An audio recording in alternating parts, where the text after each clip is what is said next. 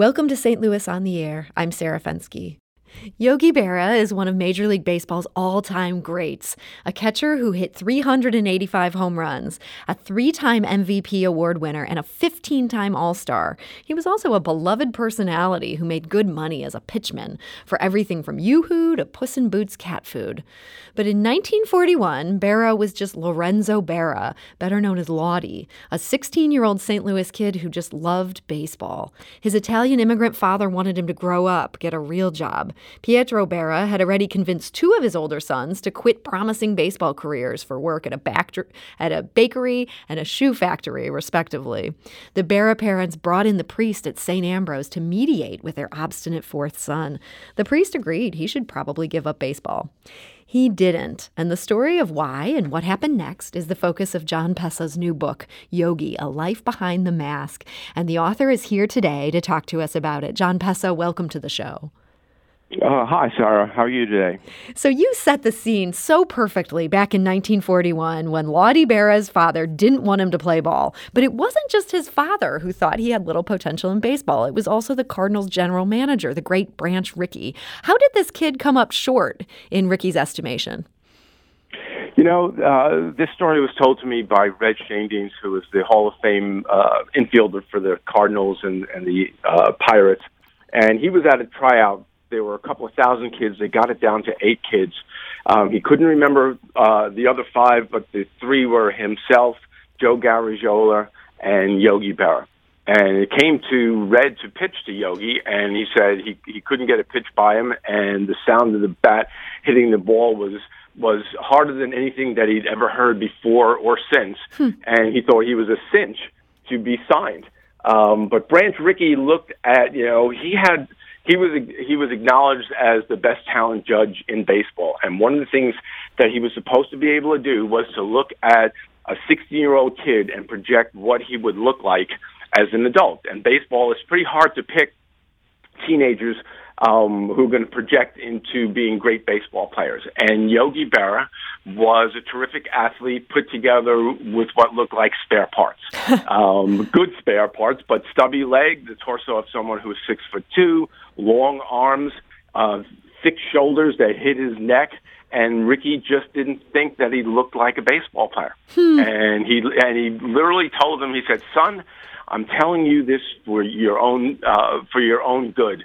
I don't think you're anything better than a AAA baseball player, and we're looking for uh, for kids that can go all the way. What a mistake! And what he didn't make many, but that was a big one. so it wasn't just Branch Rickey who didn't see the potential here. Um, his Italian immigrant family, they were down on this. You had a great quote from the priest at St. Ambrose, who I, I hope this quote is actually 100% accurate because it's, it's just too good. What you are doing is beyond all reason. No wonder your good mother and father are afraid you're going to turn into a bad boy. Baseball, I guess, at that point was not considered a path to, to greatness. Not to not not to Italian immigrants um, on the hill. Uh, both both uh, Yogi's father and Joe Garagiola's father came came from the old country and didn't understand baseball, didn't understand the grip that baseball had on their sons. And Yogi, actually, Yogi had three older brothers that were all good ball players, and Yogi, to his dying day, said that his oldest brother, Tony, was the best player. And I was lucky enough to meet three men on the hill who uh, were Yogi's contemporaries. Two of them lived on Elizabeth Avenue with Joe and, and Yogi, of course, then called Lawdie.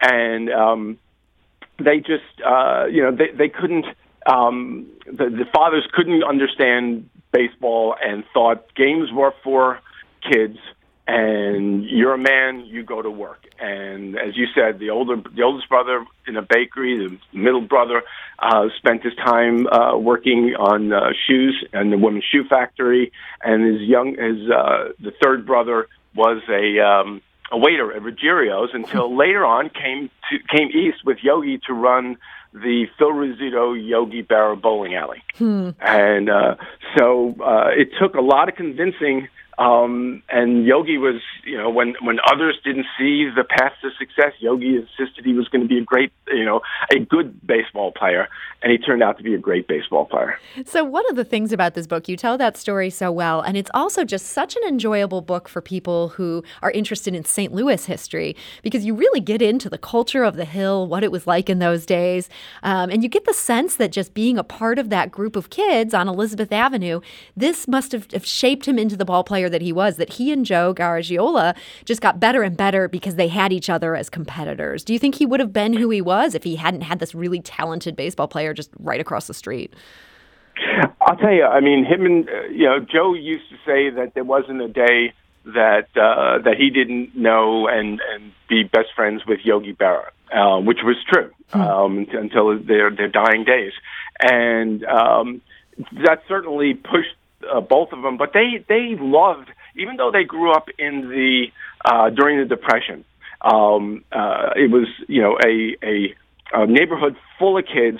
They were always playing baseball or football or soccer, um, and they just they they loved their life. I mean, when I talked to, as I said, the three men, uh, Charlie River, um, Quinn Gar- Garavaglia, and Vince Deramondo. I'm sorry if I hope I pronounced all of those uh, well. Those are some great and, Italian uh, names right there. Yes, and they they just said, you know, we uh, their fathers all worked in the in the mines and the clay factories in St. Louis. Um, it was they were working poor. Um, they never went without, but they never had more, uh, you know, any more than they needed. In fact, one of the great stories that I was told was about the boys uh, following after the, uh, the the truck that went from the market to the dump where it dumped all the, the rotted fruit and vegetables. And they would get their penknives out and they would carve out uh, uh, parts that were still ripe, and that would be their jewel for the week. Hmm. Um, so it was a very different life, but they all grew up. They said they all grew up happy. Um, they played ball all the time, and I think that's what really instilled not just the you know the the athletic talents, but but the kind of values that Yogi had all his life, I think, you know, came from that camaraderie and that feeling that nobody was better than anybody else, and we're all in this together type of feeling that that there was on the hill. Hmm. So when you talk to people who knew him on the hill, they all knew him as Lawdie. When did he become the famous Yogi?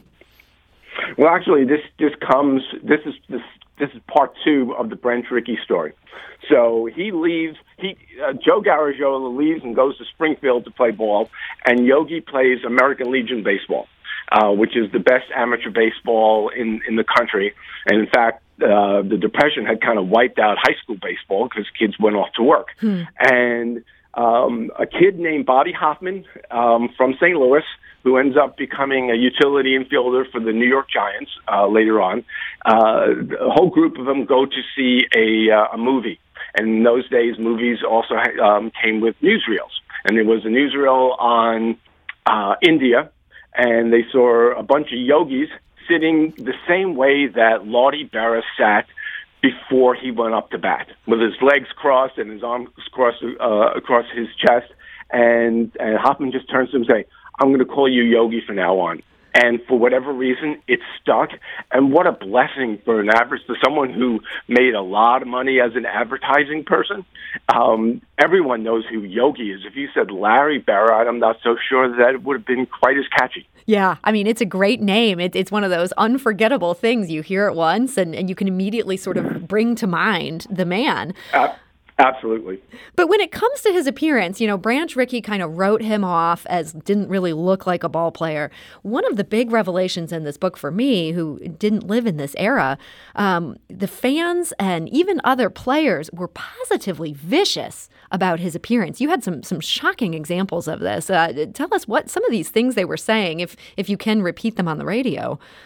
Sure, it was it was pretty stunning to me. Number one, I didn't understand how much discrimination uh, Italian Americans um, felt in the 30s, 40s, 50s, and even into the into the 60s and beyond. Hmm. Um, but they also uh, people made fun of Yogi's appearance about uh, calling him uh, once he made it to the major leagues. Uh, he was the captain of the all ugly team. Mm. Um, players would hang from the, uh, the opposing players would hang from the dugout with with one hand and scratch under the other uh, arm, uh, making like a monkey.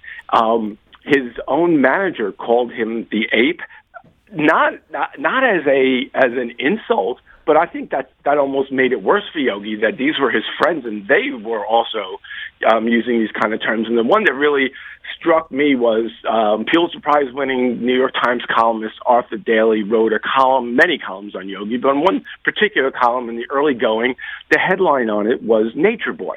Mm. So he was called Nature Boy Ape uh, Quasimodo. Um, and what's what really uh, amazed me was that somebody who endured that much abuse and that lasted, you know, the questioning of his looks and the questioning of how smart he was, that lasted all the way through his managing career into the into the 80s, uh, 1980s. And you would think that that kind of experience would turn you into a bitter person, and there was no less of a bitter person than Yogi Berra. I mean, he was hmm. just happy and and open and uh, and welcoming. You also tackle this idea. You know, he kind of had this this twisted relationship with uh, the English language. A lot of people thought he was dumb. Was he dumb? Well, I'll give you two two reasons to say absolutely no. One, the guy, um, the man made a lot of money as a businessman. He gave stock advice to other players on the Yankees. Um, he knew his worth, and he got every penny from it. Hmm. Um, you can't do that and be dumb. But uh, one of the things that really struck me, I mean, the catcher is the most complicated position on a baseball field. And the catcher has to know what every single player is going to do when the ball is hit no matter where it's hit. But he also has to handle the most high-strung people on on the team, um, called pitchers, and and to be able to and to get um, great results day in and day out because Yogi caught almost every game, hmm. uh, which was amazing um, to be able to to um, reach uh, these these players and to psychoanalyze them and to get them in the proper frame of mind. And trust me, I played catcher. It's not an easy thing to do, and he did it exceptionally well. Hmm. So, so no, I don't think Yogi was by any stretch a, a dumb man. And you mentioned that this really bothered his wife Carmen. She didn't like that people didn't always take him seriously, uh, and she, you know, their love story is is just this great part of this book. Tell us about how they first met. As a St. Louisan, I loved this story. Yeah, I, will tell you. It's uh, so Yogi is uh, a rookie in 1947, and um, he he's an instant star, and the Yankees win the World Series. And he comes back home, and now um, he's still hanging out with his friends from the, from the hill, but he's also playing golf with Stan Musial and with Biggie's from Biggie's Steakhouse. And uh, one day in, in the early fall of 1947, he walks in with Biggie into the restaurant, and he's sitting down. And Yogi um, had not uh, dated all that much, had dated two pre- girls previously, and just was not somebody who was all that interested. And he looks across the room and he sees Carmen Short, um, a beautiful young woman from uh, uh, Howe's Mill, which is about 125 miles from St. Louis, and he begs uh, the uh, the the owner of the uh, restaurant um, to introduce them. And when they, uh, when one of the owners went over to Carmen and said, "I'd like to introduce a ball player," the only ball player she knew was Terry Moore, uh, the name, and he was he looked nothing like Yogi, but he was also married. Hmm. so Carmen was insulted that a married man would try to ask her out, and they assured Carmen that no, no, no, He's not he's not married. He's a young ball player with the New York Yankees, and they started going out. And uh, Carmen's sister Bonnie, who's four years younger, lived they lived together at this time in St. Louis. Um, became a terrific source and, and, and a good friend. Uh, told me that it was uh, uh, not very long after that uh, Carmen stopped seeing, in her words, the college hunks that she had been going out with and just uh, fell in love with Yogi. And they were engaged um, in July of 1948 and, and married in January of 1949 and hmm. stayed together for 65 years. Yeah, it's hard to imagine a baseball player doing that today. I'm, I'm sure there are many who do, but that seems like quite a remarkable long run there.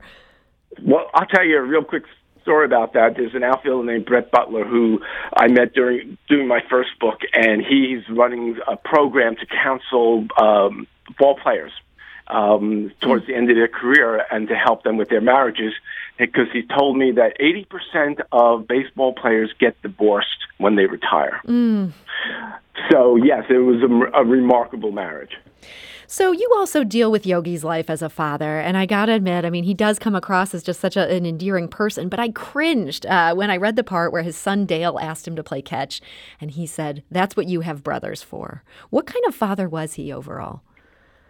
Well, you know, Yogi played um, 19 years of, of baseball and then went right into managing and coaching. And he didn't take a uniform off until he was 65 years old. Mm. So for for the entirety of his sons, three sons' lives, he was always away. He was either on the road or he was sleeping before getting up and going to the ballpark. Um, for the home games, so he he really was, for the most part, an absentee father um, by by definition of his job, and and actually, um, you know, I think the absence uh, there was was I know was that he felt great um, that his kids started a business in 1992 to market Yogi's uh, memorabilia and his image and handle all of his card shows, and he spent um, uh, way he spent a lot, a lot of time with his adult son. So the mm. time that he didn't have on the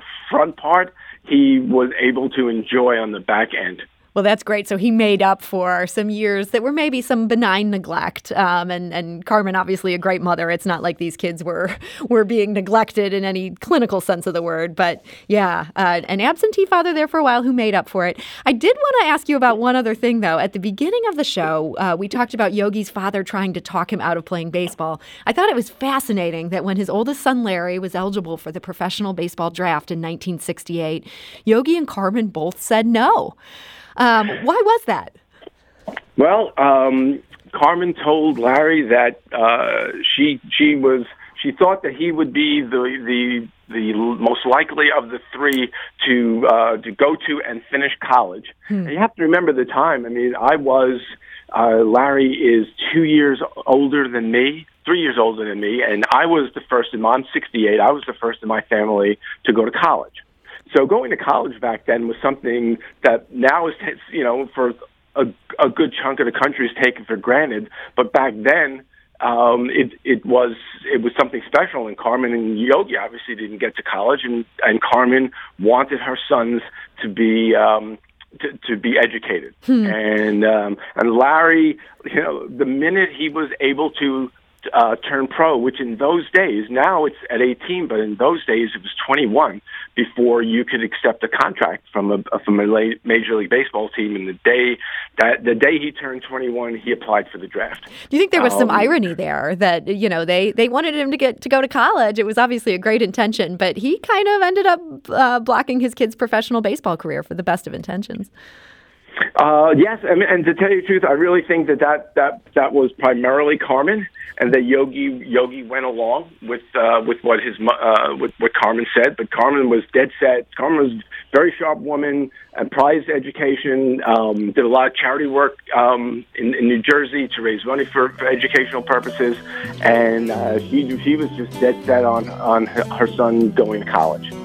Well, it's, it's a fascinating story, and this book is such a good read. And, and Jon Pessah, I want to thank you so much for joining us today. Oh, Sarah, it's been a pleasure. Anytime. This is St. Louis on the Air on St. Louis Public Radio. That's 90.7 KWMU.